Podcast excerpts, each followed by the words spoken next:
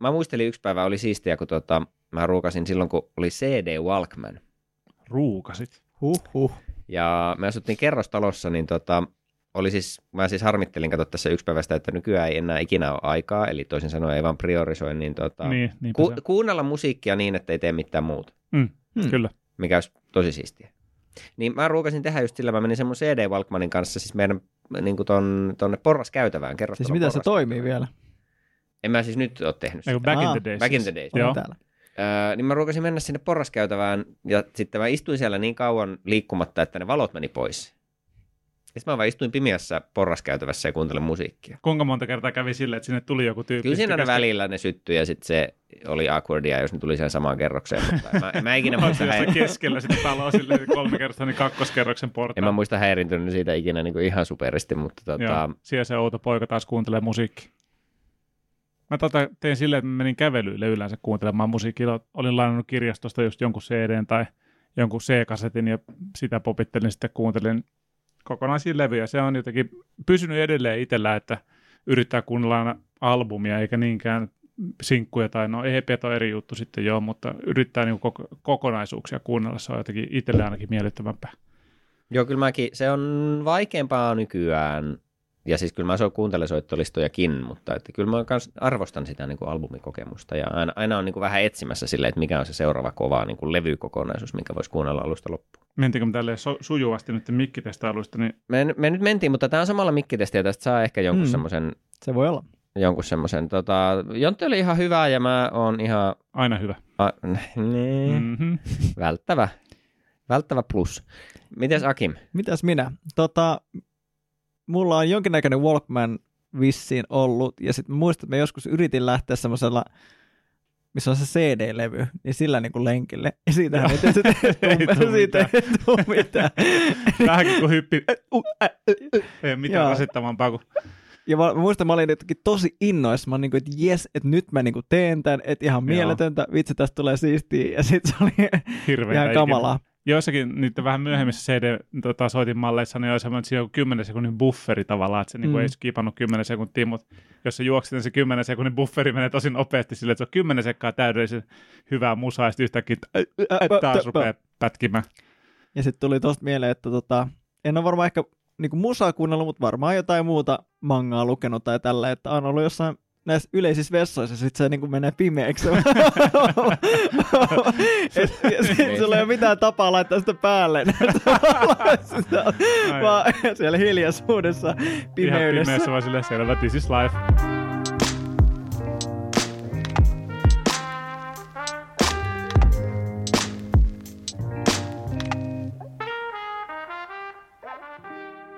Onpa kiva oikeasti olla äänittämässä pitkästä aikaa. Tervetuloa vuoteen 2024 ja tervetuloa Animorot-podcastiin, Jontte. Kiitos. Oli vähän perhevastuuhommia tässä näin. Jatkuvat edelleen, mutta yritetään tänne väliin saada vähän tämmöistä vapaa-ajan toimintaa ja harrastetoimintaa.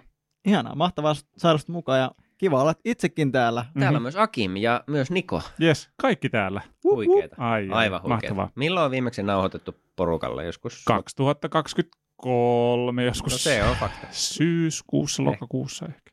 Menikö se niinkään myöhään? Loppukesä, alkusyksy. Joskus silloin joo. Huhhuh. Pitkä aika. Kiva olla täällä. Tässä me ollaan nyt. Nopeat kuulumiset. Jontella on lapsia. On. Kaikki voi hyvin. No niin, hienoa. Se on nopeat. Mulla on hirveä kiire töissä. Okei. Joulutammikuun on ollut aivan universaalista, eikö se siis infernaalista lopun, kilpajuoksua. Eikö se vuoden lopun kiire pitäisi jäädä sinne vuoden loppuun? No ei jäänyt kyllä nyt. Se oli vähän paskaa, mutta sen pitäisi jatkuu. Ei pitäisi. Niin, no ei se auta, kun painaa pitkää päivää. Mutta siis toistaiseksi homma vielä hanskassa ja on tuossa nyt ehtinyt iltaisin sitten vähän nähdä lapsiakin. Kyllä. Ihan positiivista. Ai. Mitä säkin? Kaiken tämmöisen manga-animen lukukatsomisen lisäksi töissä projektista projektiin ja monta työtä samaan aikaan, rautaan kuumaa, mutta hyvä meininki. Kuitenkin ollut jonkun verran vapaa-aikaa ja joulunajat ja uudet vuodet ollut jopa ihan chillisti. Noi, joten ihan kivaa. Se on hyvä. Kivaa hommaa. Se on hyvä. Ehkä jopa ihan virkeänä sieluna tässä. Yes, very nice. Mites katseltiin vähän jonkun verran ainakin animea viime vuoden aikana, eikö vaan? Ehdottomasti. Vissiin kaikki on jonkun sarjan katsonut, leffojakin ehkä, en tiedä. Joo, ja just tänään vaikka laitettaisiin jonkunnäköiseen järjestykseen viime vuoden parhaimpia. Mm. Tässä vähän ennen kuin laitettiin nauha niin sanotusti päälle, niin pohdittiin vähän sitä systeemiä, että miten me nämä niin kuin arvotetaan nämä viime vuoden top kolmoset. Ja mihin me päädyttiin nyt? Päädyttiin sillä tavalla, että koska kaikki oli katsonut vähän vaihtelevasti, että joku on katsonut enemmän semmoisia, mikä on tullut vuonna 2023, ja sitten joku ehkä niin paljon, niin sitten otin oman katselukokemuksen perusteella, mitä on tullut katsottua sinä vuonna. Joo, eli henkilökohtaiset top kolmaset. Yes. Ja sinne varmaan mahtuu myös niin kuin sitten sellaisia kunniamainintoja, mitkä ei ihan top kolmoseen riittänyt, ja vuoden huonoimpia, ja ehkä mangakin saadaan jostain Akimin manga-cornerista jotain top kolmosta. Niin. Toimii aina. Pitäisikö meidän tehdä joku semmoinen draamankaari tähän, että kierretään ensin sijat 3 ja sitten sijat 2, ja sitten ennen sitä kruunun jalokiveä, niin otetaan siihen kaikki pinnan alla keittyvät kunniamaininnat ja manga-cornerit ja vuoden huonoimmat ja vuoden härskeimmät. No niin, en malta odottaa. Sitten katsotaan se, mikä oli se kaikkein paras. Me ollaan varmaan podcastaa, mistä meillä on kuule juonikin tässä. Me ollaan kaikki varmaan samaa mieltä siitä, että mikä se oli se paras. Katsellaan. Kuka lähtee liikkeelle sijalla 3? No, jos mä nyt tällaisena vierailevana, harjoittelevana podcast-juontajana voisin tässä näin aloittaa sijalta 3.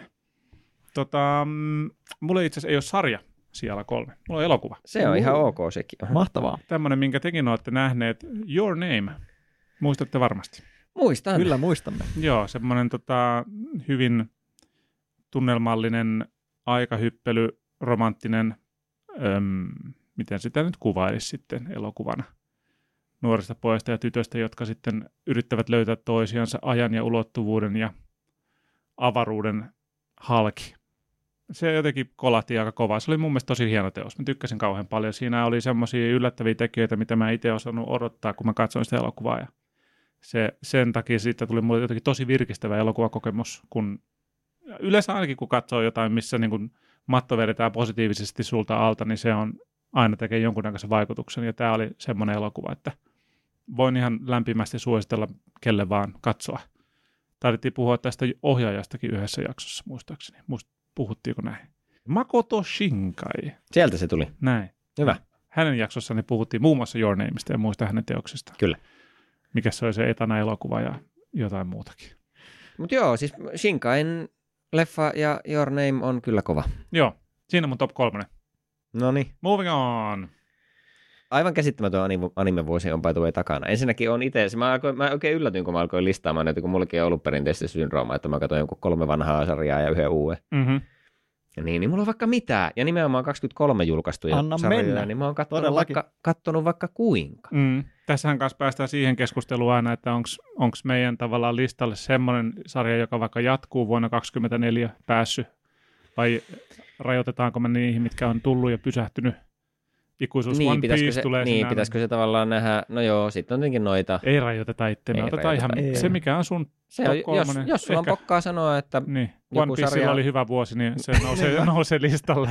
Tai jos joku sarja on 2 jakson perusteella maailman paras, niin sitä se on. Niin just.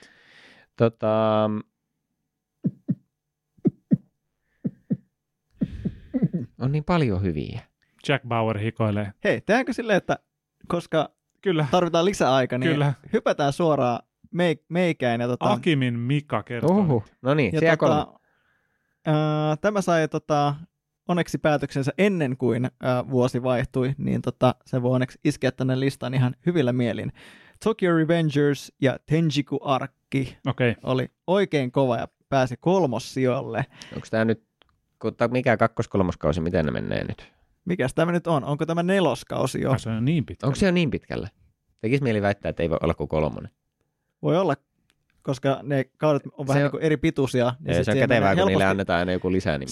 Se on jo. Mä itse asiassa just sitä kipuilin tuossa noin, kun mä oon vaikka jonnekin maa- ja anime-listiin lisäillyt. Niin kirjoittaa Konosuba ja sitten sinne tulee semmoinen 17 eri niin kuin tittelin lista sille Konosubarashi jotain. Ja siellä hervot on niin kuin nimi niin kuin röykki aina jokaisen perässä ja sinun pitää jokainen käydä kerrallaan läpi ja katsoa synopsis, että mistä tässä on kyse. Ootko sä nyt kattonut sen? Onko mä kattonut ton vai en? Niin totta, joo, se on välillä vähän haastavaa. Onneksi ei tarvitse jakso kerrallaan laittaa niitä, se olisi kyllä puuduttavaa. Apua sen. Huhhuh. Joo, mutta sä tykkäsit siitä. Joo, siinä on niin kuin mä ennenkin maininnut, kun on päässyt niitä muita kausia katsomaan, niin todella kova.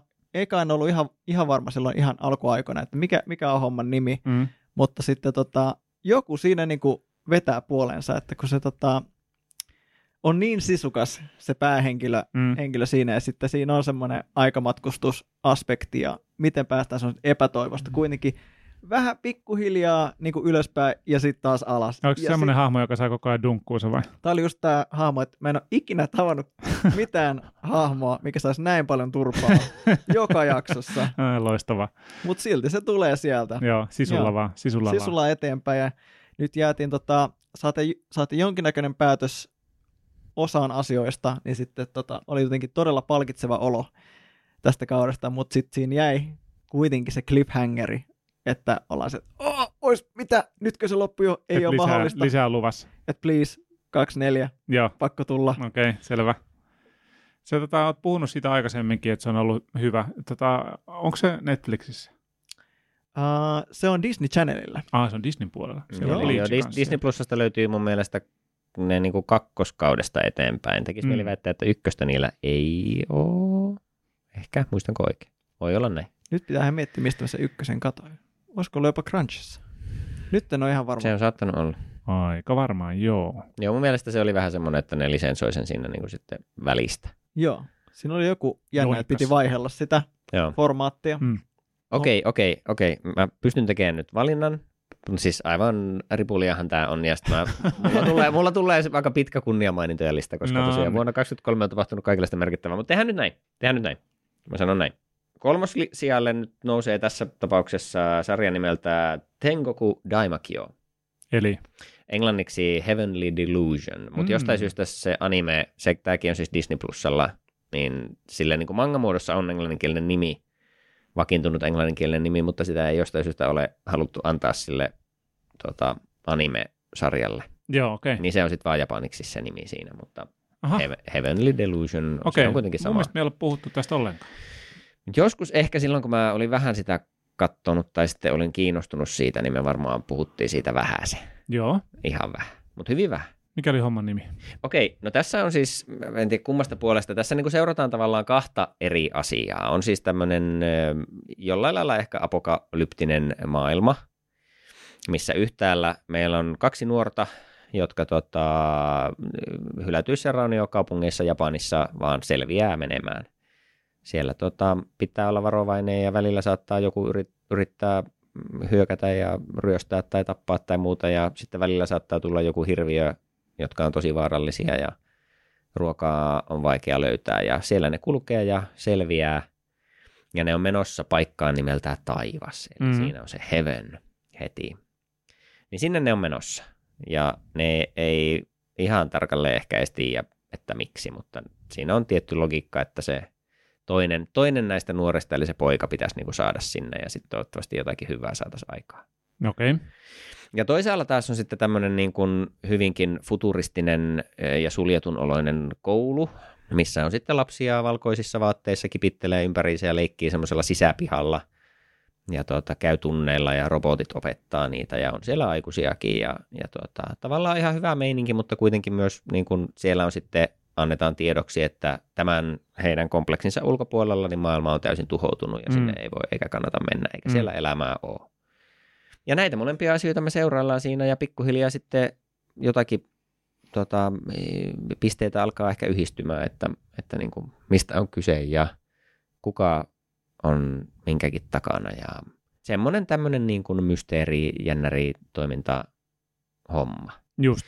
Muistuttaa osin vähän tietyiltä elementeiltä ja tunnelmaltaan varsinkin aluksi, niin tätä Promised Neverlandia paljon puhuttua ja parjattua ja rakastettua ja vihattua yhtä aikaa. Kuulostikin todella samantyyppiseltä premissiltä. Niin. Joo. Et ja on vähän just se niin kuin mysteerielementti siinä, että, ja se tietenkin, että on lapsia kompleksissa X. Mutta siitä sitten tosiaan aukeaa ja tämä oli siis tosi jotenkin kiehtova sarja. Ei täydellinen, mutta hirveän kiehtova ja mielenkiintoinen. Ja se on ilmeisesti siis, valmis siis. Se on valmis. Ja siis jatkuu varmasti toivottavasti, että niinku ei se tarina tuohon päättynyt ja mun mielestä mangakaan ei ole vielä loppu. Eli ei ole valmis. Niin siis yksi kokonainen kausi on tullut valmiiksi. Joo, mutta tarina ei ole saanut päätöstä. Ei. Joo, anteeksi. Mutta että se yksi kausi tuli ja meni ja se loppui siihen, mihin se nyt oli tarkoituskin. Mun muistaakseni tosiaan mangakaan ei ole vielä loppunut. Et näissä aina kun aloittaa mysteerisarjan tämmöisessä tilanteessa, niin sitten on vähän se riski, että jos se mangakaan ei tyyli tule ikinä valmiiksi, niin sitten jossain vaiheessa ikuisesti kuivat murot suussa. Mutta ensinnäkin siis yksi vuoden 23 niin kuin visuaalisesti näyttävimmistä, siis aivan elokuvatason animaatiohomma, siis huikean hyvin tehty. No se on aina paha, koska niin kuin sitten pitäisi pitää tasoa yllä myöhemmillä kausilla kanssa. Joo, ja mä nyt taas en jotenkin hoksannut älynyt muistanut tähän katsoa tarkemmin niitä tuotantoasioita, mutta vaan niin kuin, mitä mä aikanaan katsonut, niin ei ollut mikään semmoinen niin kuin superstara-studio tai ohjaaja tai muuta.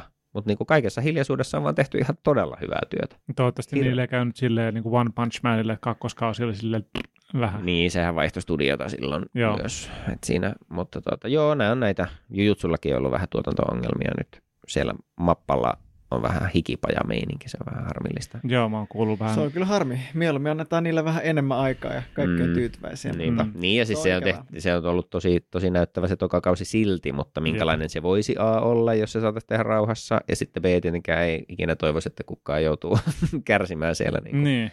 tuotantopuolella sitten jotenkin epäinhimillisistä oloista tai työajoista tai muusta. Mutta siis, että on vaan tehty ihan todella törkeen hieno kausi animea. Tarina on ihan kiehtova, ja varsinkin kun se lähtee liikkeelle, niin mitä eri elementtejä sinne tulee, ja miten se mysteeri siinä vähän aukeaa, ja mun mielestä varsinkin siellä lopussa niin kuin tietyt twistit asettu paikalle ihan just silleen niin kuin tyydyttävästi, että oli semmoiset, että ahaa, mutta myös silleen, että okei, mitä tämä nyt sitten tarkoittaa, että tuli vastauksia, mutta avaa lisää kysymyksiä, että tosi lupaava alku niin kuin tämmöiselle mysteeriseikkailutoimintahommalle. No niin.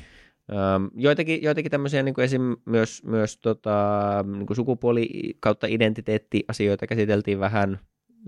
Pikkasen ensin näytti silleen, että tosi moderni, ja sitten olikin silleen, että vähän yllättävä kulma. Mutta sitten lopulta se mun mielestä niin kuin aiheuttaa kuitenkin ihan semmoisia niin kuin mielenkiintoisia kysymyksiä. Niin kuin, että tavallaan hahmoilla on siihen liittyen omia haasteita niin kuin, ja miten ne vaikuttaa niihin ihmissuhteisiin, niin plus miinus kuitenkin mun mielestä plussan puolella, että semmoista niin kuin ihan mielenkiintoista kamaa, eikä aivan tone deaf ehkä kuitenkaan. No niin. Mutta ei ollut ihan ensivaikutti just sillä, että onpa tosi moderni lähestymistapa, mutta sitten se olikin vähän semmoinen skifi kulma enemmän. Anyways, koitetaan olla spoilaamatta, mutta on hyvä. Siis kannattaa tsekkaa. Selvä. Mahtavaa. Kannattaa tsekkaa. Lisää vaan sinne ikuisuuslistaan silleen, nämä minä katson nyt joskus. Kyllä. Oh, yeah. Tämä oli kuitenkin suht kompakti vaan se, mitä 12-13 jaksoa, että hyvin, hyvin onnistuu. Mm. No hyvä. Mennäänkö kakkossijoille? Otetaan sija numero 2. Joo. Mun viime vuoden kakkossijalle yltää Megaloboxin kakkoskausi Nomad. Ja se oli niin kuin siinä jaksossa puhuttiin aikaisemmin, niin kannattaa kuunnella, jos haluatte ihan syvän analyysin näistä kyseisistä sarjoista ja kausista.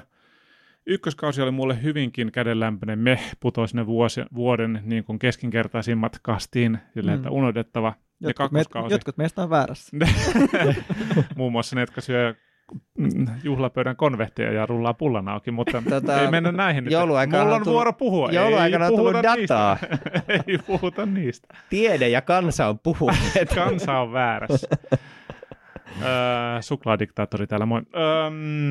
Mutta joo, Nomad oli kyllä, ei se kyllä niinku varmaan toimisi niin hyvin ilman sitä ykköskautta, että se kakkoskausi, niin se heitti ihan uuden vaihteen silmään ja rohkeasti teki tavallaan jotain muuta, mitä se ykköskausi niin kuin antoi odottaa, että se tarina ei jatkukaan onnellisesti eteenpäin niin kuin siitä, mihin ykköskaudessa päästiin, vaan ne kaikki hahmot niin vaikutti olevan hyvin niin kuin maadotettuja ja inhimillisiä siinä, että miten ne käyttäytyy vaikka niin kuin tragedian ja vaikeuksien edessä. Ne ei ole täydellisiä ihmisiä missään nimessä ja tekee ratkaisuja niin kuin pelosta tai traumoista johtuen, jotka sitten johtaa uusiin ongelmiin ja vaikeuksiin ja miten sitten niiden pärjäilee niiden kanssa, niin se käsittelee sitä tosi hyvin ja se oli tosi mielenkiintoinen kausi, joka on niin kuin sitten naamioitu nyrkkeilyanimeksi, niin erittäin hyvä.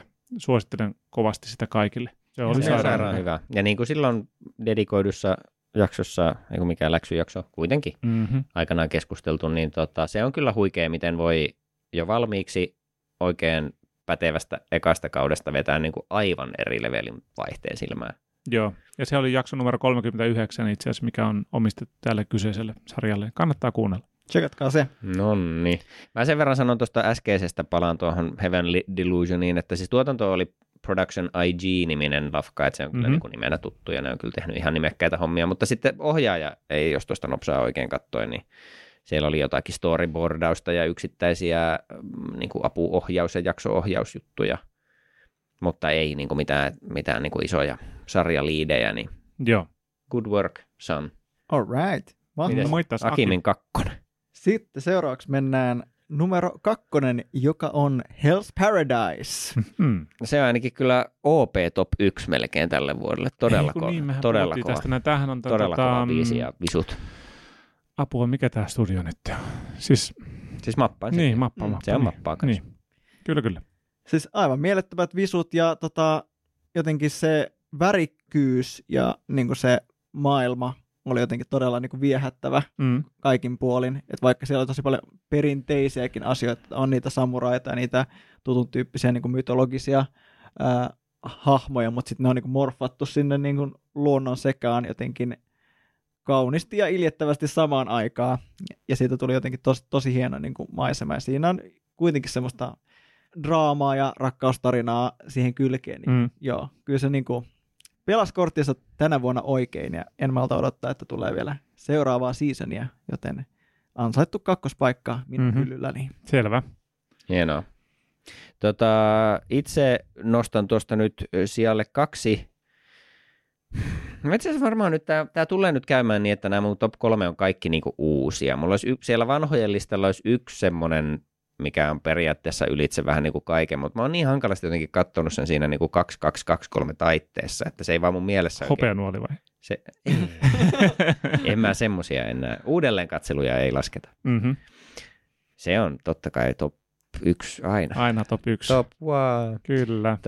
Mutta siis niin kuin, että on yksi ylitse muiden, voi mennä siihen myöhemmin, mikä mä oon vaan kattonut sen niin hankalasti siellä niin 2223 taitteessa, että mun päässä se ei vaan oikein kuulu mihinkään. Ei putoa sinne. Se on niin kuin vaikea sanoa, että mä olisin katsonut sen 2-3, kun mä oon aloittanut sen 2-2, mutta sitten se oli, silloin 2-2 ei voinut kruunata, kun se oli kesken. Näistä, niin mun pitää kruunata se erikseen vaan vuosikymmenen. mutta hei, siis top 2. Vuoden välin putoaja. Sija 2, kyllä, ainakin sitä. Niin mä laitan näin nyt niin päin, että sija 2 on Vinland Saga, kausi 2. Okei. Mahtavaa. Nice. Se oli hyvä. Se oli niin sanottu Vinland Saga, also known as Farmland Saga. Oltiinko me kaikki katsottu jo? No kun mulla jäi se siihen ykköskauden loppuun. Niin mä oon lukenut sen, niin mä varmasti tiedän suurin piirtein, mitä siellä tapahtuu. Et ole katsonut. En ole katsonut sitä nyt, joo. Tuotantona ei ihan niin tasainen ehkä kuin mitä ykköskausi oli. Joo. Mutta eli tämäkin oli taas nyt yksi näitä, jotka siirtyi, muistanko mä oikein, että Studio animoi ekan kauden ja sitten vai With? Ei, kun se on Studio With. Okei. Okay. With or without you. Viz taisi olla tuolla Bleachillä. B-I-Z. No se on sitten taas niinku kustantamo. Joo, Jenkeissä, kyllä mä näen nämä erot näistä. Jenkeissä Shueishan. Niinku mun mielestä se on siis Shueishan jenkkien vähän niin kuin kai te ymmärrätte, rakkaat kuuntelijat, että meillä ei tarvitse olla minkäännäköisiä, minkäännäköisiä pätevyyksiä, että me voidaan pyörittää tämmöistä anime-podcastia. Täällä voi ihan minkäännäköinen tyyppi niin, vaan siis olla puhumassa. Se tavallaan vähän laitonta, että kuka tahansa voi ostaa mikrofonia ja vaan sanoa mitä vaan tuonne nettiin. Niin, ja sinä kuuntelet sitä. Onko tämä meidän vai sun vika? On tämä kyllä meidän vika. Mutta tämä on kyllä se meidän vika. Jos tarpeeksi sinnikkäästi vaan sanoo niitä asioita sinne nettiin, niin jossain vaiheessa sitten tulee kredibiliteettiä. Tai sitten kaikki on vaan hyväksynyt, että ei, faktaa täältä ei kannata hakia. Se mutta on se politiikkakulma, ja sehän sosiaalisessa mediassa tapahtuu kanssa, että huudet tarpeeksi kovaa, niin oot äänekäs vähemmistö, joka yhtäkkiä saakin platformin. Joo, en mä usko, että kukaan meitä niin kuin faktan perässä kyllä kuuntelee. Ei kannatakaan, ei tää tulee pelkkää soopaa, vaan tää tulee fiilispohjalla. Fiilistä. Mm. Mutta no, parasta siis, fiilistä. Kyllä, best kyllä, feeling. Kyllä. Joo. Mutta jo Vinlandin kakkoskausi, muistaakseni se, että asia meni kanssa sitten mappan talliin. Ja sieltä tuli ihan pätevä niin kuin teknisesti pätevä kausi. Et siinä oli vähän varsinkin alussa ehkä epätasaisuuksia, mielestäni ne tasottu pikkasen sinne loppuun päin. Ei mikään katastrofi missään vaiheessa, mutta pieniä kauneusvirheitä, missä ehkä kiire sit saattaa näkyä, mutta tarinallisestihan tämä on aivan huikea. Okay. Siis hahmon kehitys on se sana, mikä jotenkin kirkastuu, kun katsoo. Tavallaan kun se on niin just se, että se eka kausi on sitä semmoista niinku vihaa ja kostoa. Niin, hurmeen sekaista sotaa ja ärisemistä ja toimintaa. Ja sitten siinä helposti, jos ei ole jotenkin silleen valmistautunut tasoihin, niin saattaakin tuudittautua siihen, että vitsi, miten siistiä. Ja sitten yhtäkkiä ei ole sillä lailla yhtään siistiä, vaan todella rauhallista ja introspektiivista ja identiteettikriisi hommaa. Käykö sinne niin sanotusti megaloboksit siinä? Vähän, joo. Se on itse asiassa todella, joo. Kyllä se aika hyvin kuvaa sitä. Kakkosen sijaan teema. Kyllä se aika hyvin kuvaa sitä, mutta joo, siis sitä oli kyllä ilo katsoa ja se kiehtoo kovasti. Okei. Okay. Niinku, ja varsinkin kun tosiaan tuntuu, että ekalla kaudella on ehkä ainakin 7 siistimpää hahmoa kuin itse päähenkilö Thorfinn. Niin ei ole enää toisella kaudella sitten, niin. Se on kyllä Thorfinnin kausi. Ai, siellä ei yhtään siistiä hahmoa. On siellä muitakin siistiä. Pelkkä Thorfinn siellä. On siellä muitakin siistiä hahmoja. Käärme on siisti hahmo ja semmoinen vanha ukkeli, joka pitäisi tehdä maatilan töitä, mutta sitten teettää ne aina orjilla. Niin. Mutta se on tavallaan hyvä tyyppi kuitenkin, koska muut on vieläkin huonompia. Niin se mikä se valtavan Goliotin nimi oli siinä ykköskaudessa? Torkel. Torkel, joo. Että kuka, jollain Thorilla alkaa kaikki. Niin alkaa, joo. No, Thor ja Thorfinn ja Torkel. Joo. Oliko ne sukua? Miten se meni? Ei, siis älkää spoilat. Miten ne menee? Siis tämän Thorfinnin isä on, eihän se nyt pelkkä Thor ollut kuitenkaan. Eikö se ole Thors? Voi olla, että mä pitääkö googlata vai jätetäänkö vaan? Se on monikossa Torsti. Tavallaan mä myös kaipaan niitä aikoja, kun ei ollut internettiä, kun sit pystyy olemaan oikeasti asioista eri mieltä. Onko Torsti oikeasti Thorin suomenkielinen versio? Voiko olla? Ehkä se on. Siinä on kyllä vähän niin kuin maidolla vesitetty nimen niin kuin tavallaan mahtipontisuus silleen Torsti. Oi voi. No joo. Olisi laittanut H. Pahoittelu kaikille torsteille. Tästä. Niin joo, sori torstit, anteeksi. Minusta se on kyllä vahva ja persoonallinen. Torsti pitäisi tuoda niin kuin nostaa uudestaan parrasvaloihin silleen, että se on niin kuin... Eli 2024 nimetkää kaikki lapsenne torsteiksi. Torstin vuodeksi. Torstin vuosi. Bring it back. Torsti on toivoa täynnä. Missä me oltiin menossa? Torkelleissä ja Thorfinneissa ja muissa. Niin. Mutta on se hyvä. Kyllä se on hyvä.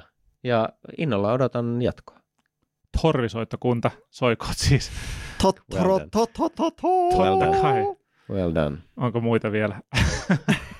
No ei varmaan tähän, mutta eli nyt meillä on ne ykköset jäljellä, niin pitäisikö meidän mennä sivuraiteelle. Koska sehän tähän se on meidän mandaatti. Niin. Bravuuri jo. Sivuraide the podcast. Kyllä. Pitäisikö ottaa sivukaiteelle yhteyttä, jos ne vaikka sponsoroisi meitä jättiläispitsoilla. Itiksessä muun muassa hyvä sivukaide kautta ennen sivuraide.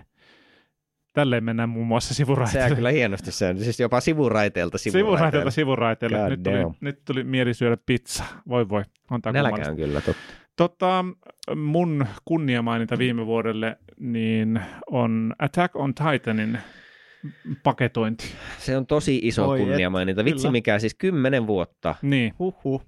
Ja se loppui siihen. Ja me myöhemmin palataan tarkemmin ehkä siihen, että mitä me oltiin siitä mieltä ja mitä matkasta jäi käteen. Mutta näin niin kuin, siis onhan se iso juttu. On, ja syy minkä takia se ei päässyt mun top 3, se on vaan se, että mä katsoin sen loppuun tämän vuoden puolella. Et muuten olisin ehkä laittanut se viime vuoden tuonne top 3, mutta se on vahva kunniamaininta mulla siitä, että hieno sarja kyllä kaikin puolin. Joo, mulla se on ollut vähän niin kuin vaikea useamman vuoden aina tälleen, jos yrittää jotenkin arvottaa näitä niin kuin, ja listata ja fiilistellä vuoden parhaita, niin aina kun sitä on tullut, niin se on ollut tosi hyvää. Mutta sitten niin se on ollut niin pirstaloitunut toi, ja kun siitä tuli vähän semmoinen meemi, että on part 1, part 2, part 5. Oli vähän vaikeuksia oikeasti katsoa. Final chapters, ja just, että missä mä olin menossa. Joo, piti googlettaa, ja meillähän, no puhutaan sitä enemmän siinä varsinaisessa jaksossa, pikkuspoileri, niin puhutaan ihan omassa jaksossaan Attack on Titanista tässä pian. Mut siis, niin kuin, että sen ei pitäisi periaatteessa vaikuttaa, mutta se vähän on jotenkin niin kuin kuitenkin vesittänyt sitä fiilistä. Mä veikkaan, että se olisi ollut vaikuttavampi, jos ne olisi jotenkin saanut pidemmissä, koherenteimmissä paketeissa. Vaikka olisi joutunut odottaa sen pari vuotta välissä. Nythän sitä on tullut useamman vuoden silleen, että aina keväällä tuli jotakin. Ja sitten ne aina lupasi, että ne on final. Onko leffa vai kaksi leffaa, mitkä niinku paketoi ykkös-, kakkos- ja kolmoskauden samaa settiä? Joku semmoinen saattaa olla, joo, kyllä. Mä en tiedä, onko se hyvä vai huono. Siinä kuitenkin on niin paljon... Niin kun... Vaikuttaa ehkä huonolta ratkaisulta. Jotenkin kyllä sieltä vaikka se on parempi niille, jotka haluaa sitten nopeammin päästä siihen mukaan. Täytyy kyllä nyansseja jäädä pois. Niin. Että... Toivottavasti ne on ainakin ottanut, no joo, siellä on paljon semmoisia juttuja, mitkä pitää kuulua siihen. Mm. Mutta siis oli siistiä, että se sai päätöksensä. Joo. Ja ei se nyt kuitenkaan ihan toivoton suoritus. Oliko arvoisensa päätös? Siitä voidaan puhua lisää sitten. Jatkuu ensi jaksossa. Kyllä. Ai. Tiiseri, koukku, huukki. Mutta se on hyvä kunniamaininta, koska se on kova iso juttu. On. Hienoa. That's what she said. Onko sun, Niko, haluatko sun välinputoaja kertoa tässä välissä? Sun vuoden välinputoaja. Vai haluatko jonkun ihan oman jakson sille omista? No haluaisin, mutta sun pitää katsoa se ensin loppuun. Okei, mä sanon nyt ensin, kuten tosiaan palasin siihen, että on ollut uskomaton animevuosi. Niin joitakin asioita, mitä mä oon kattonut tänä vuonna. Me katsottiin kaikki Perfect Blue. Joo. Se oli, todella hyvä. Mm. Mä katsoin sen lisäksi mun ensimmäisen ton, nyt taas nimi muisti pettää, tää ei ole siis Shinkai, vaan se on toi ohjaaja unohtui. Hyvä. Katsoin Poika ja peto -elokuvan. Se on siis... Ai vitsi, mun on pitänyt katsoa se. Bellen ohjaaja ja... Onko se, missä puhutaan samasta? Wolf Children ohjaaja ja... Wolf Children on niin hyvä. Mä en löyä sitä mistään laillisesti.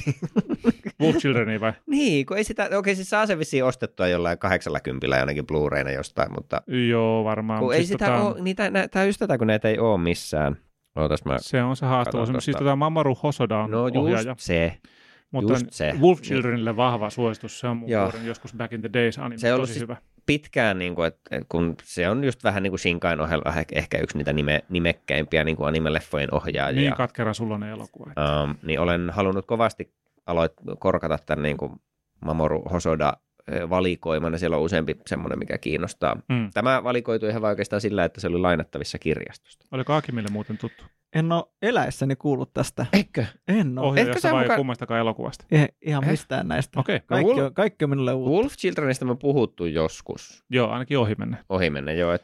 En mä teitä kuuntele. Se on mukana podcastin. Tavallaan varmaan ihan fiksu valinta. Nukkumassa. Oota, mä näytän sulle Poika ja peto.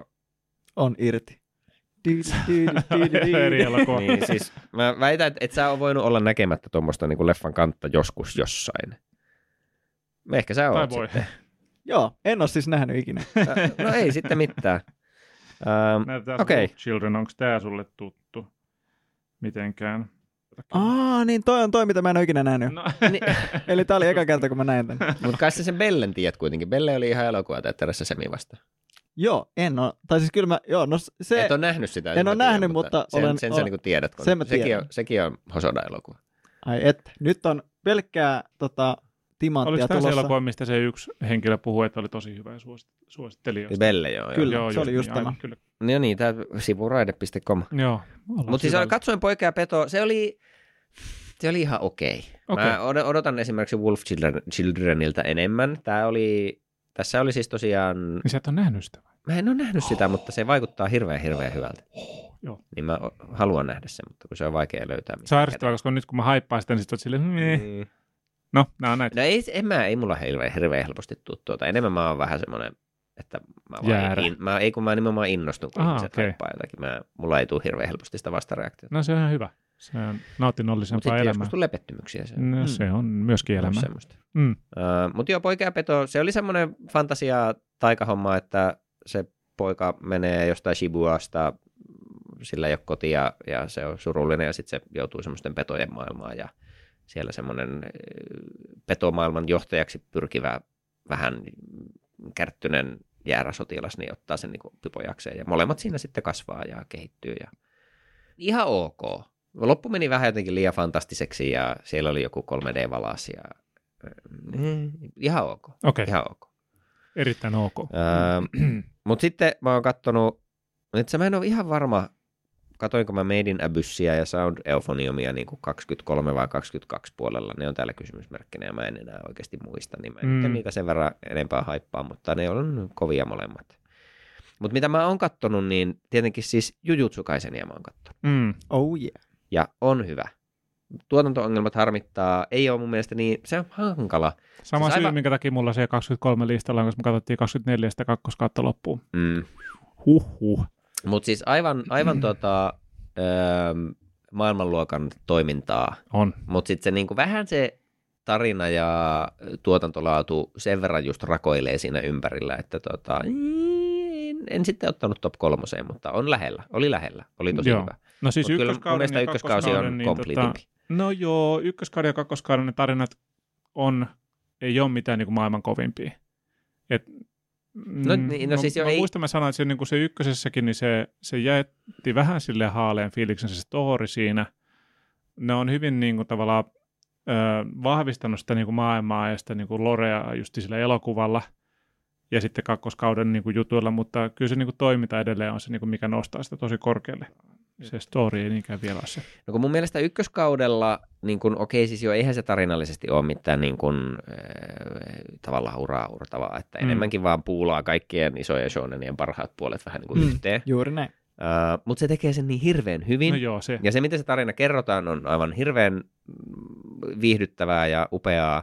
Ja hymyilet, vaikka sä et ymmärrä niistä tekemistä. Mun mielestä mitään. Ne hahmot on se juttu. Siis siinä on niin siistejä hahmoja. Varsinkin ykköskaudella mä tykkään niistä kaikista. Ja ne kaikki saa hyvin aikaa. Sekä niin kuin meidän nämä päähahmot, että sitten kilpailevan kiotokoulun oppilaat on nekin kaikki niin jotenkin tosi siistejä, miten eri ihmisten persoonallisuudet ja ne taidot natsaa yhteen ja ei natsaa ja tulee klikkejä ja on ne taistelut ja sitten on ne pahikset, isot kirokset paukkaa sinne ja se toimii niin hyvin. Ja kakkoskaudella ei ole sitä puolta ihan niin paljon, kun se joutuu niin keskittyyn sit siihen Yuji ja sitten Gojo-akseliin ehkä pääasiassa. Mä tykkäsin tosi paljon siitä kauden alusta, se niinku, Gojo-geto, semiromanttinen kouluaika on aivan parasta. Se on niin himmeen hyvä, jotenkin se niiden dynamiikka. Se duo on hyvä, joo. Ne on tosi ihania ja sitä oli hauska katsoa. Ja se on myös se osa sit animesta mun mielestä niin kuin teknisesti tuotettu ihan superhyvin. Sitten se vähän alkaa repeillä sinne loppua. No Gojolla oli tosi, nyt hävitään taas, nyt vähän upotaan tähän aiheeseen. Se ei haittaa, siis puhuttiin paljon puolison kanssa siitä, että miten paljon Gojossa on semmoisia niin kuin pahiksen eleitä ja maneereita. Ja ne on jopa animoinut sen niin kuin muutamissa kohtauksissa tosi niin kuin samalla lailla niin kuin perinteisesti pahiksi ja niiden niin kuin ilmeitä ja reaktioita niin animoidaan. Et se on hauska, me kiinnitettiin huomiota siihen ihan erityisesti. Ja mielenkiintoista nähdä, mihin se story jatkuu. Mä en tiedä, onko sitä mangaa kuinka paljon ja sä oot varmaan lukenut kaikkea. Sitähän on aika pitkälle. En ole kyllä lukenut kaikkea, että mä nimenomaan tein sen, että mä niin kuin luin vähän niin kuin pidemmällä sitä niin kuin ykköskaudesta ja sitten mä tulin semmoinen, että kyllä mun on pakko nyt lopettaa tämä, että mä haluan niin kuin nähdä tämän ehkä kuitenkin animena jotenkin ensin, koska se oli jotenkin niin hyvin tehty. Mutta mua kiinnostaa, että tekeekö ne minkäännäköistä, tiedätkö, niin kuin whoopsidei siitä, että vai onko se oikeasti vaan hyvin sitten loppujen lopuksi kuitenkin, mutta saa nähdä. Mutta se on fiiliksi sille, että se on kuitenkin jotenkin semmoinen vähän niin kuin harmaalla toimiva hahmo. Tai harmaalla alueella liikkuva. Eihän se silleen niin kuin, tavallaan hirveän hyvä ihminen ole. Se on vähän semmoinen itseriittoinen nilkki, mutta kuitenkin positiivisesti sellainen. Joo, tällä hetkellä se on niin kuin kaotik, neutraali ehkä. Niin ja siitä ehkä ymmärtää, niin kuin, että minkä takia ne molemmat ehkä jollain tavalla hajosivat, niin kuin Geto ja Gojo molemmat. Siinä niin kuin on se niin kuin alkutarina, niin sitten, okei, no nyt mä ymmärrän heitä vähän paremmin. Motivaatioita niitä. Mutta joo, siellä niinku tietyt tarina-asiat sitten, että miten jotakin backstoria ja muuta on tuotu sitten siellä, kun sitten on tämä niinku paljon puhuttu Shibuya-arkki ja ne niinku tosi isoja taisteluita, mitkä on sitten aivan huikeata kamaa tietenkin visuaalisesti ja koreografiallisesti monissa paikoissa. Jotakin erikoisia ratkaisuja siellä on niin kuin omaa silmää, mutta Ja sitten ehkä just näkyy se kiire joissain asioissa, mutta tälläkin voisi ehkä jopa ihan oman jakson omistaa. Melkein voisi kyllä. Me taisi olla jossain vaiheessa ykköskaudelle oma jakso, ehkä se kakkoskausikin kaipaisi. Vai leffalle oli ainakin. Näin oli. Oot oikeassa, joo, kyllä. No mutta kuitenkin. Mutta se voisi olla. Se voisi olla. Mutta joo, että se on ehdottomasti... Se putoaa sulla jonnekin mainittavien listassa. Kovimpia, mutta se on siinä ihan top 3.5, että kyllä se oli aika HC. Mm. Sitten mä katsoin, me puhuttiin Akimen kanssa jossain aiemmassa jaksossa, niin tuosta Link Clickistä. Mm, sen kausi 2 tulikin tänä vuonna. Se oli tosi jees. Okay. Ei niinku mikään aivan, varsinkin se mä ehkä tässäkin tykkäsin ekasta kaudesta enemmän kuin tokasta. Mutta siis tosi niin kuin semmoinen omaleimainen aikamatkaskifi jännäri ja supertyylikäs, hyvän näköinen. Yes. Kiinasta. Okei. Okay. Ja sitten vielä tämmöinen erikoismaininta kuin Insomniacs After School. Mm-hmm. Lähdin sitten myös tälle, että tämä on ehkä semmoinen niin kuin semisti slice of life -henkinen romanssi myöskin. Oho, nyt mä heilutan täällä mikkiä. Niin.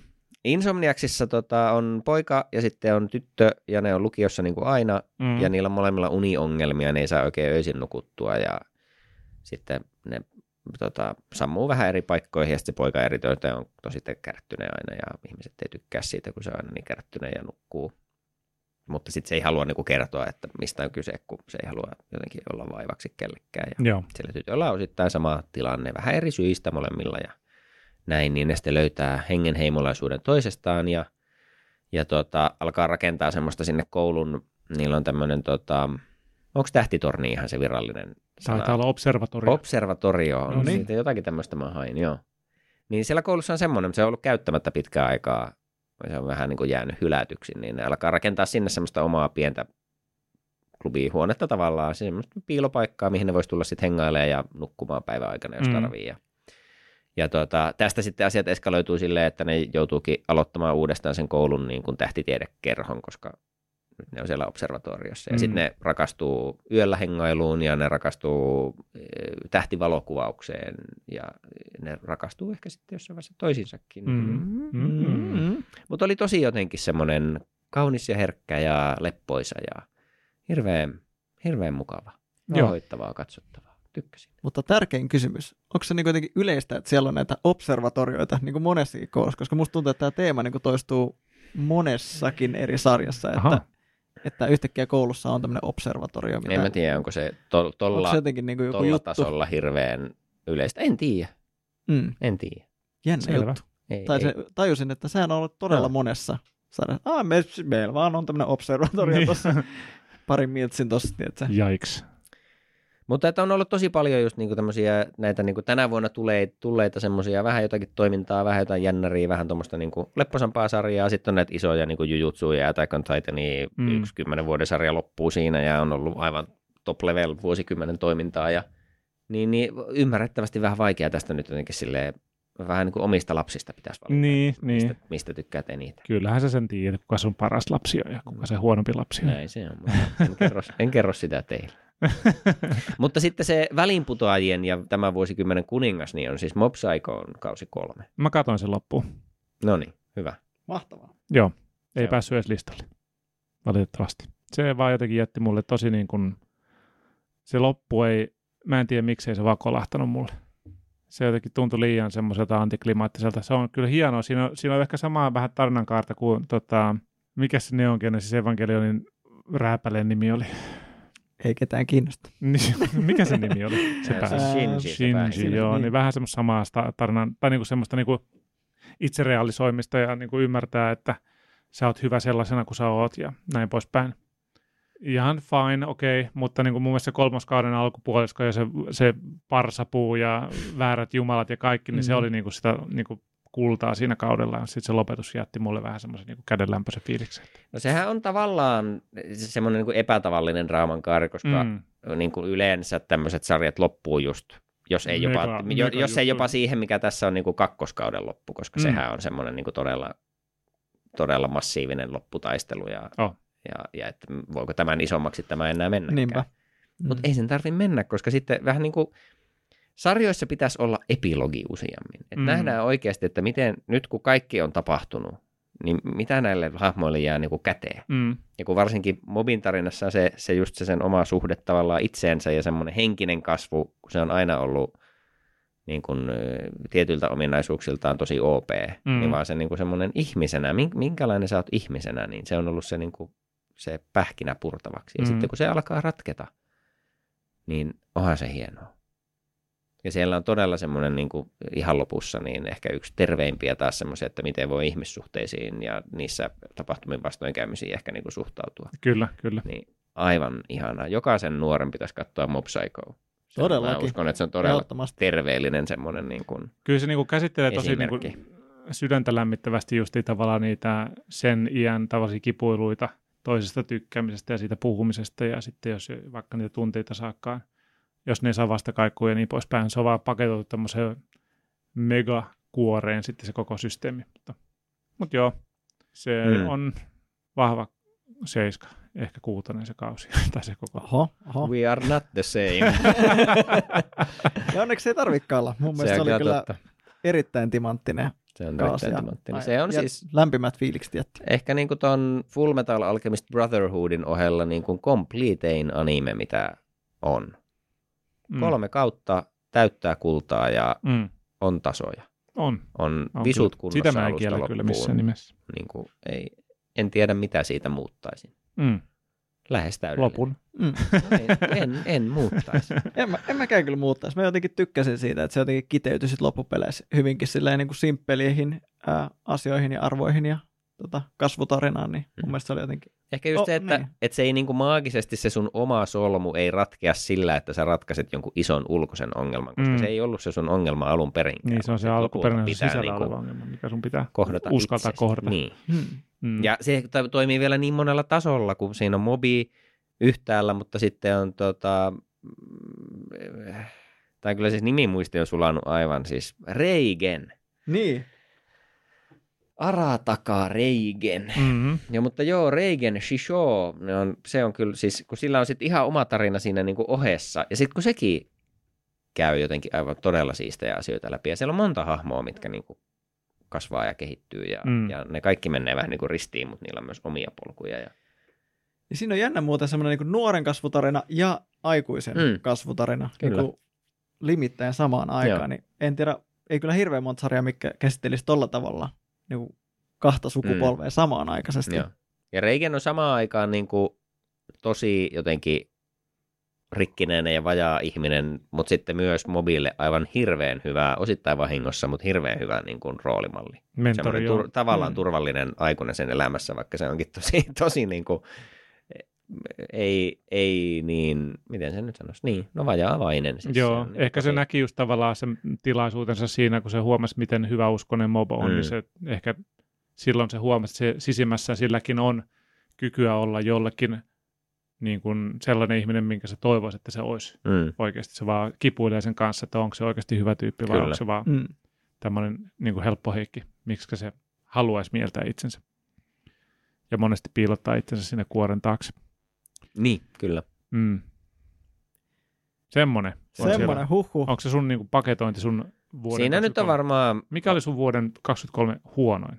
Mennään siihen kohtaan. Akim, mitä sun niin kuin honorary mentions on viime vuodelta? Vitsi, näitäkin on aika paljon kaikenlaisia, mitä on tullut katsottua, mutta otetaan nyt muutamia tästä vaikka 86. Oli hyvä. Ja haluan se jotenkin mainita, että vaikka se alkukankeudesta lähtikin, niin sitten se jotenkin ehkä osti itsensä niin kuin takaisin sitten kuitenkin loppua kohden. Ja sitten kakkoskausikin, mitä nyt ehkä puolet on tullut katsottua, niin on ollut oikein nastaa katseltavaa. Joo. Vaikka että se on niin kuin ihan hyvä. Että kyllä se niin kuin selkeästi alkaa sitä niin kuin 7-8 niin kuin kiipeämään siinä pikkuhiljaa. Katsotaan, mihin se päättyy sitten, että mikä se lopullinen arvosana siihen on. Mutta tosiaankin tämmöinen mekha-sota ja war-kansanmurha-tyyppinen tematiikka tässä.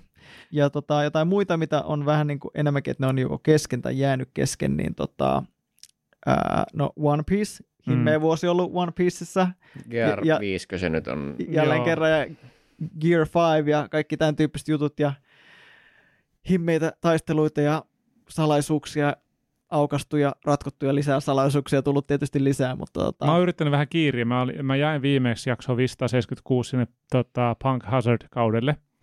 Siinä mä rykäsin ja nyt mä oon jossain Dressrosan loppupuolella, silleen joku reilu 130 jaksoa tullut tässä paukutettua. Sitten mä tuossa loppuvaiheessa niin mä hyppäsin tuonne One Pacein puolelle, ja. Mikä on siis niin kuin fanitekele, missä optimoidaan vähän sitä One Piecea silleen, että sieltä vähän leikataan pois niin kuin sitä täytettä ja pistetään vähän niin kuin mangan tahdissa sitä tulemaan sitä tavaraa tai niin kuin yrittää seurata mangan niin kuin tavallaan tahditusta siinä. Se on ollut kyllä tosi virkistävää katsoa. Mä tykkään katsoa sitä kautta sitä. Että mä luulen, että mä jatkan tuon Dressrosan loppuun ainakin tuolla One Pacein puolella ja sitten katsoa, jos mä palaan niin sanotusti siihen normaaliin tahtiin, niin kuin jaksotahtiin, mutta voi olla, että mä ehkä jatkan sen One Piecein puolella, koska se kuitenkin leikkaa niin paljon sitä tauhkaa. Siellä on tosi paljon. Siellä on kyllä tosi paljon, niin kuin, että ihan viimeistään siellä, niin kuin, kun pääsee sinne Oneon asti, niin siinä alkaa olla niin paljon sitä niin kuin, turhaa roskaa. Niin kuin, että ehdottomasti kannattaa niin kuin, kyllä käyttää One Pacea siinä vaiheessa. Tähän liittyy onepase.net, jos haluat tutustua kuulia. Nyt oli sitten julkistettu myös One Piecelle remake animemuodossa. Tämä oli kova. Niin. Tämä on mielenkiintoista, että mihin ne vie sen. Se on joko äärimmäisen huono idea tai sitten ihan hyvä idea. Siis mä en ole taas nyt ehkä niin sitten just perillä, mutta mitä minä näin ja miten mä ymmärsin, niin ainakin tietenkin jostain on pakko aloittaa, mutta siis se, että enemmänhän tämä varmaan kehittyisi siihen, tai keskittyisi siihen, että sen niin kuin sarjan alkupuolisko alkaa olla jo aika vanhaa ja vähän köppästä. Et nimenomaan se alkupuolisko ainakin tehtäisiin tai alkupää tai jonkun matkaa, niin kuin vaan, että ns. Päivitetyillä visuilla ja sitten ehkä myös niin kuin vähän fillerivapaammin, kun nyt ei tarvitse ootella. Mutta tämmöinen kuva mulle jäi, että tavallaan, että kun se varsinkin se sarjan alkupuolisko alkaa olla jo vähän niin kuin nahkaisen näköistä. Mutta toisaalta siinä ei ole hirveästi filleriä taas, että sitä niin kuin, siinä ei ole sinänsä sitä karsittavaa ehkä samalla tavalla.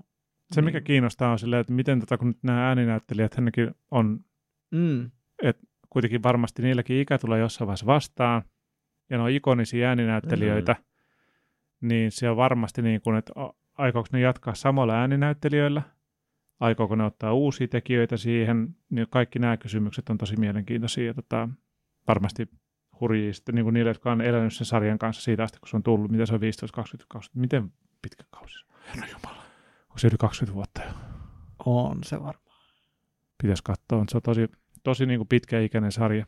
Ja mun mielestä itse asiassa enpä mene sanomaan, että onko ääninäyttelijät vaihtunut, en ole perehtynyt sen vertaan. Tuntuisi, että ne on pysynyt samana kaikki. Käsittääkseni avaintyypit ainakin on ollut alustavasti, mutta enhän minäkään mistään mitään tiedä. Niin.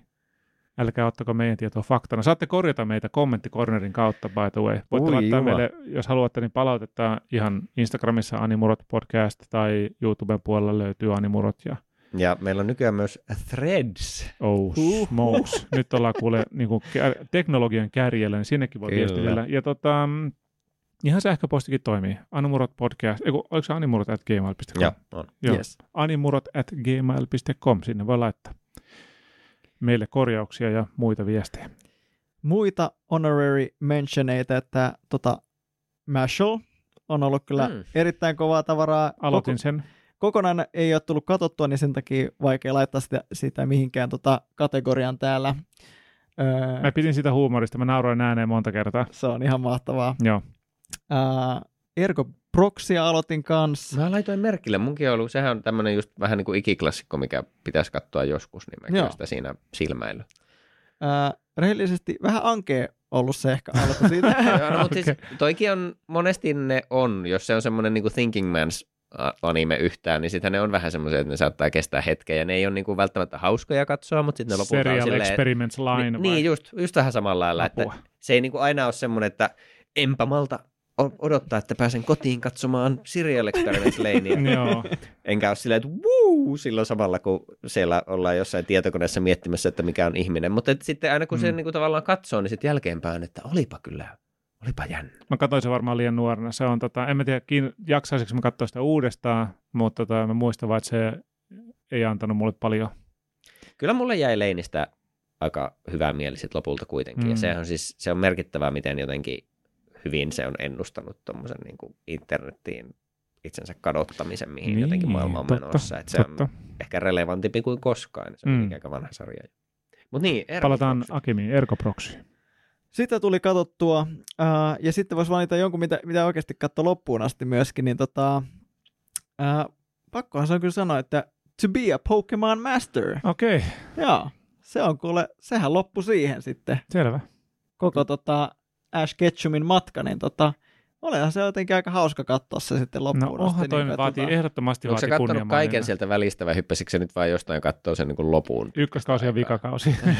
Ei, mä niin kuin vähän niin kuin enemmänkin silmäilin koko sen niin kuin The Masters-arkin läpi, että siinä on se joku parista jaksoa varmaan semmoista niin kuin mitä tahansa höttöä, ja sitten kun se on kuitenkin pitkälti sen verran ehkä niin kuin nuorimmalle suunnattua, niin sitten sitä jotenkin oma pää enää nykyään jaksa katsoa silleen samalla tavalla, niin sitten oli jotenkin virkistävä katsoa sitten tämä niin kuin ihan viimeinen arkki silleen niin kuin oikeasti alusta loppuun, ja siinäkin ehkä otettiin jonkun verran semmoisia niin kuin ajatuksia, että okei, niin kuin, että tulee vanhoja hahmoja takaisin sinne, ja on se, ai vitsi, tää ja toi ja tää, niin että se on semmoinen niin kuin nostalgia memory lane saaga siinä vaiheessa. Niin, joo. Hyvät hyvästit oli, ja oli oikein, kyllä siinä oli tippalinssi. Selvä. Sitten mä katsoin myös Laputa Linna taivaalla. Yes. Mä jotenkin odotin tältä enemmän, koska tämä on aina joku top 1-2. Niin sä sanoit sitten lopeta. Ghibli. Niin Ghibli-listojen aina joku parhaat Ghiblit ja Miyazakin parhaat, niin sitten se on aina siellä. Mun mielestä tämä oli todella vahva OK. Mulla menee jotenkin aina Laputa, Steamboy ja sitten Haulin liikkuva linna.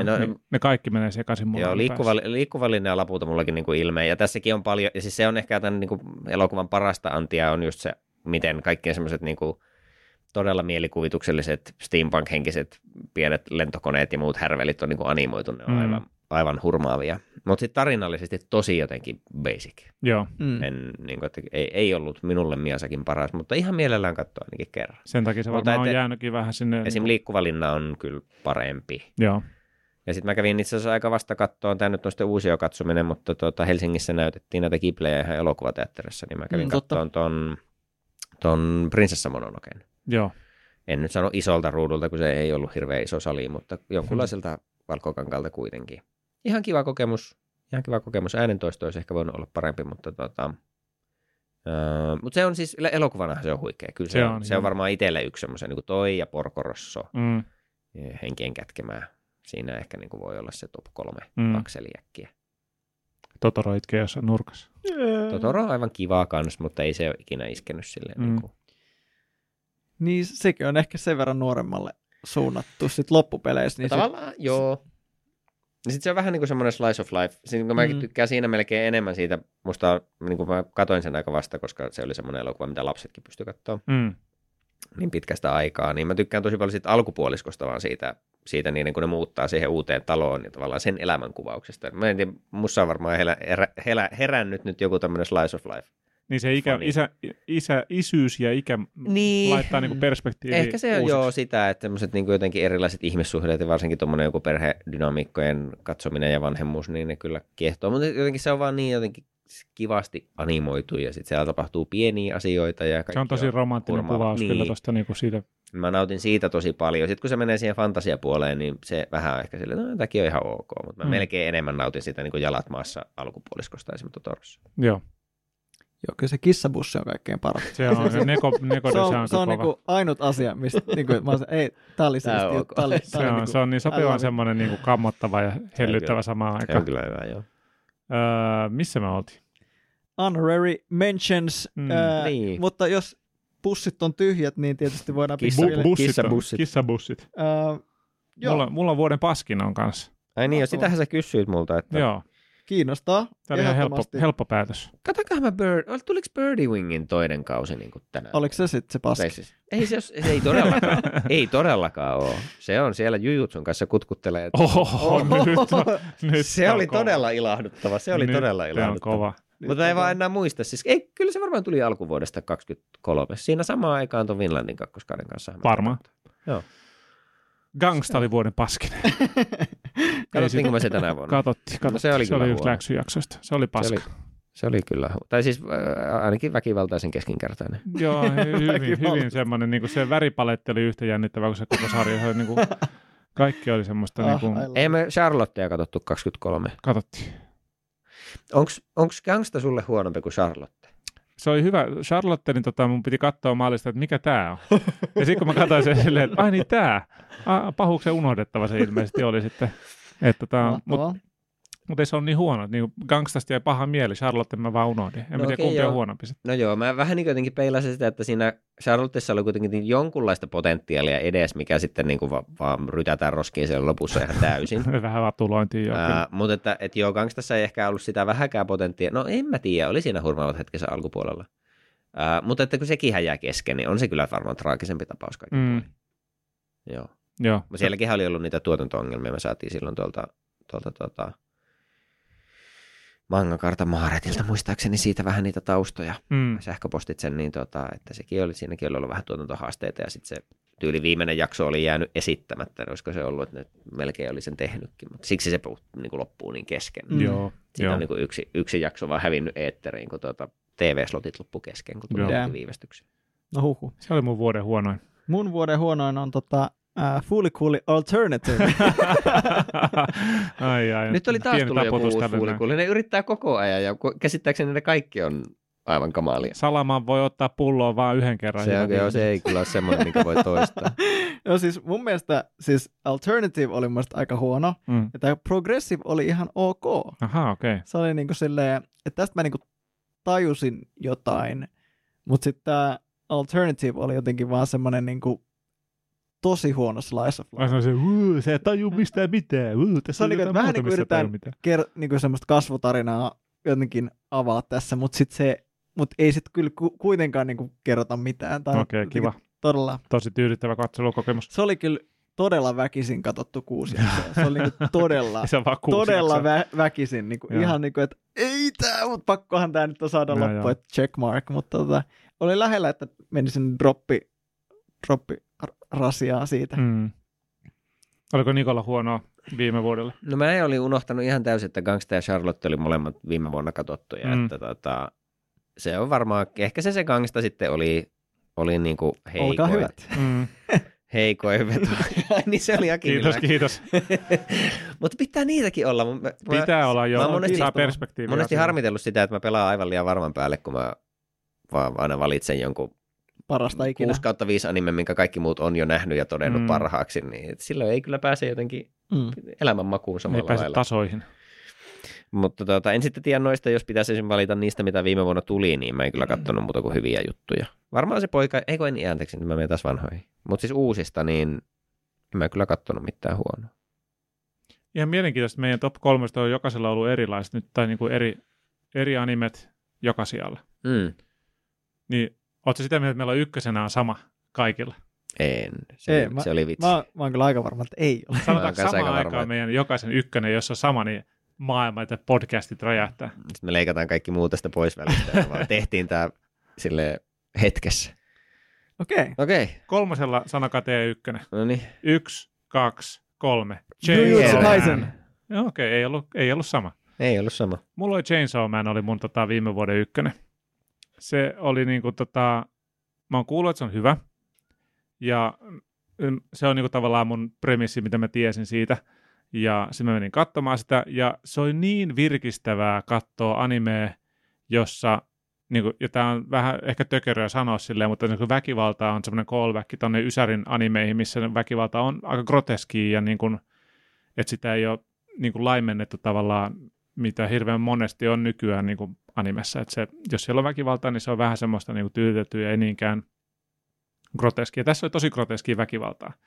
No se itsessään ei niinku tavallaan tee vielä animesta hyvää, mutta vaan ne hahmot, se tarinankaari, ne niinku panokset, mitä siinä oli ja jotenkin se koko maailma, niin vaan se vetosi mulle tosi kovaa ja se oli hirveän mielenkiintoinen ja mä otan tosi innolla, että mitä se jatkuu sitten siitä, niin se hyppäsi mulle ykköseksi tonne noin. Tosi vahva contenderi olisi ollut just sitten Jujutsu Kaisen tai sitten niin kuin Attack on Titan, mutta ihan vain yksinkertaisesti sen takia, että ne tuli mulle niin kuin tämän vuoden puolelle, niin mä jääväsin ne pois viime vuoden listalta. Chainsaw Man oli mulle ykkönen viime vuodelle. Mahtavaa. Kaikista huutelusta, niin mulla oli Jujutsu Kaisen, eli mä otin tämän pystin tällä kertaa. Ja mun mielestä se oli niinku, vaikka siellä oli niitä ongelmia, niin oli se jotenkin silti todella uskomaton ja ehyt kokonaisuus. Sitten kuitenkin, että ihan sinne niinku 9.5, lähes 10 suoritus, niin kyllä se menee kärkikympään. Oli siellä niinku sika mahtavaa meininkiä, ja niin kuin siellä Telegramissakin viestiteltiin, mä katsoin se Thunderclap osa 2 jakson. Niinku hervotonta niinku tykitystä. Ja tärkeintä, Marimekko mainittu. Niin, Marimekko mainittu kyllä myös siinä sarjassa. Mutta on siinä kun siinä on välillä just vaikea, siellä on, mäkin alkoin tässä miettimään, että mikä olisi mun jotenkin lempikohta siitä toiselta kaudelta, niin kokonaan se niinku prequel-osio siellä alussa. Mä tykkään siitä vaan kokonaisuudesta ihan tosi paljon. Ja sitten kun mennään sinne Shibyan puolelle, niin siellä on niin monta se kylppäritaistelu sitä Josua vastaan, aivan käsittämätön. Sitten on se tosi hämmentävä beach-osio, mikä on animoitu taas sitten semmoisella aivan karkkiväreillä, mikä jotenkin niinku... Ja tuossa oli mun mielestä, että siinä on annettu kyllä niinku aina jakso ja taistelu kerrallaan vähän niinku eri liideille tavallaan mahdollisuus tehdä sitä niinku omaa luovaa visiota, mikä on ihan hauska idea tavallaan, mutta se oli silleen omalla tavallaan ihan siisti. Tietenkin se, kun toi Gojo riehuu siellä vähän aikaa ja laittaa kasvimiehen nippuun, niin en tiedä, kukaan ei varoittanut spoilereista, mutta spoilereita. Joo, kyllä niitä on, mutta se oli... Ei me nyt ihan hirveän tarkkaan. Se oli hieno kohtaus. Mutta se oli siisti, mutta sitten ehkä kaikkein kovin on se sekvenssi, kun toi Mahito on kuitenkin yksi ehkä jotenkin ärsyttävän siisteimpiä vihollisia. Siis se on raivostuttava pahis. Joo, ja just siksi niin hyvä. Joo. Ihan kauheen siisti. Niin. Mä en ole ihan varma, selittikö siinä, että mikä kirous se on? Se on siitä puhuttu siellä ekalla kaudella mun mielestä. Mutta onko se vaan niin kuin, että ne ihmiset pelkää ihmisiä? Niin, joten joku semmoinen. Se on ihmiskirous. Joku semmoinen niin ihmisyyden tavallaan vaan. Ei vaan. Mun mielestä se on jotenkin just tolleen, että niin kaikki eniten ihmiset pelkää kuitenkin toisia ihmisiä, niin se on vaan sen niin kuin meidän pimeimpien asioiden tavallaan ruumiillistuma tietyllä tapaa. Jos mä en muista oikein, mutta toi kuulostaa musta about oikealta. Punainen kortti muuten sille sarjalle niin kuin hahmojen nimeämisistä oikeasti sille Gojo, Geto, Jogo, Juji. Niin kuin, herra jumala, mä päässyt vasta niin kuin, mä tokalle kaudelle päästiin ja me ollaan nyt vasta niin kuin vähän perillä, että kuka on mikäkin ja minkäkin nimi silleen niin kuin Jeesus sen. Oota, mun pitää mikä se on siis tuo Insomniaksista, mä pitää vaan luntata just, koska mä en muista, mua naurattiin ihan tosi paljon. Kun tuossa Jujutsussahan on Kento Nanami, meidän Salaryman lemppari, niin ja sitten, mutta tässä Insomniacs After School -sarjassa, mistä mainitsin ohi mennä, niin siellä tämä päähenkilöpoika on Ganta Nakami. Ja sitten vielä se niinku tavallaan vastapuoli tyttöhahmo, niin sen sukunimi on Magari. Ja sitten tässä vaiheessa mä olin jo silleen, että en pysty taas, kaikilla sama nimi. Joo. Ja sitten on tietenkin Nanamin lisäksi on Hanami tuossa Jujutsu Kaisen. Joo, totta. Of course. Mutta niitä taisteluita oli, mutta just se niinku koko se ihan käsittämätön sekvenssi, missä on ensin sitä niinku hype, tavallaan, mistä se alkaa? No se nyt spoilereita viimeistään, jos et ole älynyt vielä, niin, mutta tästä niinku just Nanamin kuolemasta. Joo. Alkaa se niinku todella raastava taistelu, Yuji vastaan Mahito. Ja sitten toisaalla on aivan super jotenkin siistiä ja tyydyttävä taistelu on mikä se Mimmin nimi on? Siis tämä... se pulmapää, mikä se nimi on? Nobara, joo. Nobara. Kyllä. Niin niillä on se niinku aivan jotenkin super tyydyttävä semmoinen taistelu, kun se on niskan päällä siellä, ja sitten Yujikin pääsee vähän niinku, ja sitten nämä niinku yhdistyy, ja on silleen wuu, ja sitten se homma menneekin niin, että sitten on, että voi ei. Joo, se mentiin tosi syvästi. Se meni todella... Sä tajut sen just ennen, kuin se tapahtuu. Niinpä. Ei. Ja se tulee niinku, ihokarvat nousee pystyyn, kun muistaa se. Se on niinku tavallaan, että ei voi tapahtua näin hirveitä asioita tässä sarjassa. Tässä on menetetty jo ihan liikaa, voidaanko painaa jarrua. Joo. Ja tuntuu, että se ei niinku aina armoa ollenkaan se sarja. Ja koko sen niinku flashback-osio, sä tiedät, mitä se tarkoittaa. Joo, kun tulee tämmöinen flashback, niin me tiedetään, mitä se tarkoittaa. Ja silti sä oot silleen, että kun ei ole nähnyt. Ehkä ei. Joo, ehkä se vaan jotenkin naarmuuntuu iäksi, arpeentuu, mutta ehkä ei. No niin. Ja sitten aivan pohjamutiin, ja sitten tulee Todo paikalle, ja sitten sä oot taas silleen, että tää on siisteintä ikinä. Se on niin käsittämättömän hieno. Repesin ääneen, jos tulee silleen, silloin vaatteet päällä, okei, ihan siistiä, ja sitten silleen se paita pois. Onko sun pakko repi sun paita pois? Sun ei tarvii repi sun paitaa pois. Okei, nyt kun mä keskustelen tästä, niin musta tuntuu, että tää oli munkin vuoden aika. Se on niin käsittämätön. Mä en tiedä montako jaksoa se kestää, mutta toi koko sekvenssi just sieltä niinku tavallaan Nanamin kuolemasta ja niistä steikseistä se koko draaman kaari, miten sulla on välillä aivan järkyttävän hauskaa ja sitten aivan hirveetä. Ja koko ajan se niinku toiminta on niin hyvin tehtyä, niin se on kyllä, se oli kova. Joo. Se oli kova. Sitten se ihan loppu, siitä mä en ehkä siinä tykännyt, kun se jotenkin kummallinen se dynamiikka niiden niin kuin tuon siis Kioton, sen kilpailukoulun tyyppien kanssa. Kuitenkin mä niin kuin ekalla kaudella, niin kuin sanoin, mä tykkäsin niistä hirveästi hahmoina, mutta nyt ne on vaan jotenkin sen koko kauden vitsi on, että ne on aivan hyödyttömiä. Joo, sitten mä tulen sinne paikalle täysin. Ja ne on aivan hyödyttömiä. Joo. Ja sitten mä oon silleen, että mä vielä vähän jää tavallaan pahaa mieli tästä. Mä en tiedä, miksi tää on tehty tälleen. No, se loppu oli vähän outo. Ja sitten sen niin kuin ton Jutan takaisin tuleminen tavallaan siistiä, mutta sitten sekin menee niin nopeasti ja sitten se heti loppuu. Niin vähän oli silleen, että ei. Juta oli siis se tuosta siitä leffasta. No, joo, kyllä.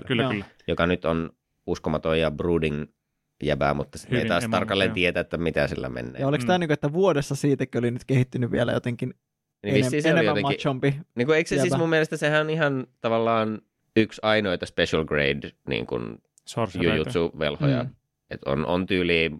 Geto oli ennen kuin se ei enää tavallaan ole getoa, mutta kuitenkin, että geto oli, gojo on sitten se, että tämä nainen, joka tulee tässä ihan lopussa, joka joka on se opiskelijakaveri. Tai eihän se oli siellä koulussa käymässä, mutta ei se mikään opiskelijakaveri ollut. Oliko näin? Mielestäni se oli silloinkin niin kuin vanhempi, ja se on just semmoinen, että se pyörii jossain tekemässä omia hommia, ei paljon välitä mistään. Ja se on se myös, joka on ekan kerran kysynyt Todolta sitä, että no mikä sun naismaku on. Niin, kyllä. Mistä tuli koko sen elämä, jotenkin filosofia. Niin mun mielestä se on special grade ja sitten nyt Juta on kanssa. Mutta sitten mä en tarkalleen just oikein tiedä, että mikä sen diili on. Ja se vaikuttaa tavallaan semmoiselta lempeältä, mutta sitten myös tosi jotenkin masentuneelta jäbältä. Ja en mä tiedä, se kauden loppu oli vähän hassu. Joo, se on mielenkiintoista nähdä silleen tosiaan, siis se, kun Getosta paljastettiin, että mikä se juttu on. Ja sitten kun ne siinä yhdessä jaksossa loppuvaiheessa mainitsi sen jonkun sorcererin, niin kuin sen, tää on se tyyppi. Ja se on tosi ilkeä kaveri silleen, että tästä puhutaan ensimmäistä kertaa tässä kohtaa. Niin. No mä muistin sitten, kun mun mielestä se näytettiin just tarpeeksi, että sehän liittyi niihin tavallaan niin kuin veljeskolmikkoon, mitkä... Vai monta niitä on 7 yhteensä? Yhteensä niin, mutta näitä oli kolme tässä, niin, mistä 2 Nobara ja... Yuji laittoi pakettiin sitä ekan kauden lopussa. Vai? Muistin, että on 7. Onko siitä puhuttu aikaisemmin? En mä muista. Voi se olla, mutta... On se mainittu silleen, että ne on kätkössä siellä jossain akademian jossain, tietsä? Ja sitten niistä varastettiin ne 3 ja sitten ne kultivoi ne ja joku tällainen juttu. Okei, ja niistä Yuji on... Mutta silloin sen yhteydessä siinä ekan kauden lopussa on kerrottu sit jäbästä, ei mulla se nimi ole jäänyt mieleen, mutta sitten mä kyllä yhdistin, että ai niin joo, on sitä varmaan silloin puhuttu. Joo. Se oli... Joo, siis kyllä ehdottomasti kiinnostaa nähdä, mihin mennään seuraavaksi, ei siinä mitään, mutta joten oli vähän jotenkin omituinen toi loppu, se niin jotenkin silleen äkillisesti loppu. Jujille ei poja, mutta sitten kyllä on ihan maailmanluokan taisteluhommia. On joo. Myöskin se tehoste ilotulitus, kun toi Sukuna laittaa joku puolikaupunkia. Just, se oli se Thunderclap 1 ja 2. Joo, kun sitä mä en muistanut tarkkaan. Joo. Oli muuten hyvin nimetty Thunderclap, ja se oli just sitä. Järkyttävää toimintaa. Tiedetäänkö me vieläkään, mikä sun numero 1 on? Mikä se oli? Kyllä mä sanoin se jo kerran, ettekö te kuunnella? No, ei, kun me puhuttiin meidän omista. Mä kiinnostaa, oma napa kiinnostaa. Kerro. Minä päädyin nyt lopulta siihen, että mä laitoin tämän vuoden 1. Ihan vaan, koska jotenkin, että joku täysin tuore ja uusi asia voi vaikuttaa näin paljon, niin se on siistiä. Niin Frieren, Beyond Journey's End. Joo. Tiedän sarjan, en ole kattonut vielä. Kyllä en voi enempää oikeastaan suositella. Et jos niinku kaipaa hyvää fantasiaa, ei mitään isekai-hömppää, vaan hyvää syvällistä, mutta kuitenkin semmoista niinku omintakeista fantasiaa, jossa ne hahmot on keskiössä, se maailma tuntuu elävältä ja siitä ei niinku tavallaan selitellä turhia. Sä kuulet siitä luontevasti siinä sitä mukaan, kun se tarina etenee ja on kaunis, se on niin hyvin tehty, se on aivan superhienon näköinen. Ja siinä ei niinku se synopsis on tosi mielenkiintoinen. Toimintaa ei tavallaan ole kauheasti, mutta aina kun on, niin sekin on, siis se on semmoista melkein jujutsu-tason niinku tavallaan teknisesti. Kovat. Että niin on animoitu tosi nätisti, aina kun jotakin tapahtuu. Mutta ne on sellaisia lyhyitä välähdyksiä siellä välissä, että laitetaan jotakin nippuun tai muistellaan jotakin vanhaa taistelua, mutta pääasiassahan siinä siis kävellään paikasta toiseen ja vähän niin kuin muistellaan, ikään kuin seurataan vanhan seikkailun jälkiä. Eli siis Fireren on tosiaan haltijavelho, elänyt satoja, ellei tuhansia vuosia ja vähän just silleen, niin kuin, että muutama vuosikymmen sinne tänne ei nyt oikeastaan tunnu missään. Että mä kävin tuossa vähän opiskelemassa ja tulin takaisin, niin kaikki mun kaverit on jo vanhoja. Niin, mutta siellä se on pyörinyt ja ollut tosiaan tämmöisellä niin kuin ihmisten keskuudessa legendaarisella 10-vuotisella seikkailulla, jossa sitten demonikuningas on päihitetty. Eli tämä on tämä kaikkien isekoiden ja muiden fantasioiden, että lähdetään aina sitä demonikuningasta päihittämään. Niin tässä se on jo tehty. Se on kuollut. Ja sieltä reissulta on palattu ja on juhlittu. Mahtava meininki. Ja sitten Frieren on silleen, että no joo, mä jatkan tästä matkaa, että nähdään pojat. Eli sillä oli kolme partykaveria. Oli tämmöinen taistelija kautta sankari Himmel. Vähän sen niin kuin koko porukan keulakuva. Ja sitten, muistankohan mä niitä muita nimiä. Heiter. Eli ne varmaan lausuu sen Heiter. Hyvin saksalaispohjainen. Joo, siis, siinä on siis nimenomaan saksalaisia nimiä on paljon, ja useimmat niistä ihan oikeasti tarkoittaakin jotakin. Siellä on muun muassa semmoinen joku legendaarinen velho, jonka nimi on Flamme, mikä vissiin on ihan joku liekki tai tuli saksaksi. Mutta joo, nimissä on aika paljon saksapohjaa. Tässä kohtaa Bleachin Thousand Year Blood War kurkkaa nurkan takaisin. Joo. Sanoiko joku saksalaisia nimiä? Siis, että Bleach, istut takaisin alas, saat kännissä. Mutta siis pastori, pappi, mikä se on, tekee lähinnä tämmöisiä hiilaus- ja kiroksenpoistohommia ja sitten velho tekee kaikenlaisia muita taikoja ja ritari taistelee ja sitten mun mielestä se on niinku, jos mä en ihan, ne puhuu siitä vähän niinku vaan jonnekin warriorina tai muuna. Mun mielestä se on kääpiö, jos mä en ihan vääristä alkua muista. Mutta semmoinen vähän ihmisiä pidempään elävä kaappi taistelija tyyppi on siinä kolmantena. Ja sitten tosiaan Frieren, niin ne on sen reissun vetänyt ja sitten Frieren käy vähän kikkailemaan ja se tulee takaisin. No joku tyyli, että siellä on joku tähdenlentohomma, mitä se tulee vähän niin kuin katsomaan. Mutta siinä on mennyt just joku 50 vuotta, 40-50. Ja Himmel on tosi vanha ja muutkin on aika vanhoja ja ne käy katsoa sitä tähdenlentoa ja muistelee vanhoja ja sitten Himmel delaa. Ja siitä oikeastaan vähän niin kuin lähtee sitten se semmoinen niin kuin Frierenin introspektioreissu, että no oli niin kuin, että hän ei ole tosiaan aiemmin ajatellut, että tuommoiset ihmissuhteet, vaikka ne kestäisi 10 vuosia, niin ei ne hänen elinkaaressaan ole. Se on vähän niin kuin jotakin lemmikkiä kattelisi vähän aikaa. Niin, ei ole tuntunut kauhean merkityksellisiltä, niin sitten hän lähtee sitä siitä niin kuin pohtimaan, että, no, että onko se nyt sitten, että tuommoinen 10 vuotta näiden ihmisten kanssa, niin oliko se tärkeää ja olisiko mun pitänyt tutustua niihin ihmisiin jotenkin paremmin ja tämmöinen niin kuin ihmissuhteiden ja oman itsensä tutkailu. Siinä fantasiaviitekehyksessä samalla on hyvää seikkailua ja hyviä hahmoja. Ja on hauska, on koskettava, on tosi tyylikäs, kaunis toimintaa, kun sitä on, niin se on viimeisen päälle tehtyä. Ja kyynel on ollut silmässä jo monesti. Joo. Oh. Noniin. Eka kouri loppui just tuohon ennen joulua ja nyt en ole aloittanut sitä toista vielä, niin tavallaan kaksi kourinen ensimmäinen kausi jatkuu nyt vielä tammikuussa, mutta minä sanon jo nyt, että tämä oli vuoden kovin. Noniin. On hyvä. Ja vaikka minkä näköistä kyllä ollaan katsottu viime vuonna. Ja tosi siistiä, että kaikilla oli ihan eri juttu. Joo, kyllä. Mahtavaa. Hyvä te. Hyvä meidän joukkue. Yes. Hei, lyhyestä virsi kaunis. 23 paketissa, 24. Paljon hyvää uutta katsottavaa luvassa. Mulla on ainakin listalla jo monta mielenkiintoista. Muun muassa Freereni on semmoinen, minkä mä haluan katsoa. Suosittelen. Ja pari muutakin semmoista, mitä nyt ei ole nimetty. Tai ei sen tässä on sen 4. tyypin nimi. Sieltä se tuli. Himmel, Heiter, hyvä. Eisen ja Frieren. Heiters gonna hate. Kyllä. Himmels gonna himmel. Tänä vuonna kanssa luin loppuun Solo Leveling, viime vuonna 2023 luin Solo Levelingin loppuun, ja tänä vuonnahan siitä tuli ensimmäinen jakso jo ulos, niin se on varmasti mun seuraava go-to-asia. Joo, mennään. En malta odottaa. Joo, mä aloitin sitä Mashlea ja se on ollut tosi hauska. Mä jatkan sitä, yritän saada sen nyt tässä pakettiin. Se on kiva jotenkin semmoinen niin kuin simppeli, kliini, se piirrosjälki siinä. Jep. Ja huumori on tosi mainiota. Ei ole ihan niin kuin out there kuin vaikka jossain saikikeissä, mihin aika monesti tulee verrattua asioita, mutta tykkään tosi paljon siitä toiminnasta siinä ja se huumorista. Joo, onko Nikola jotain lopetussanoja vielä tälle jaksolle? Ei. Niin, ei, sä jo vinkkasit, että meillä saa laittaa kaikkiin kanaviin viestiä ja The Boys Are Back. Joo, kertokaa hei, mitkä oli teidän vuoden 2023 parhaat tai paskimmat.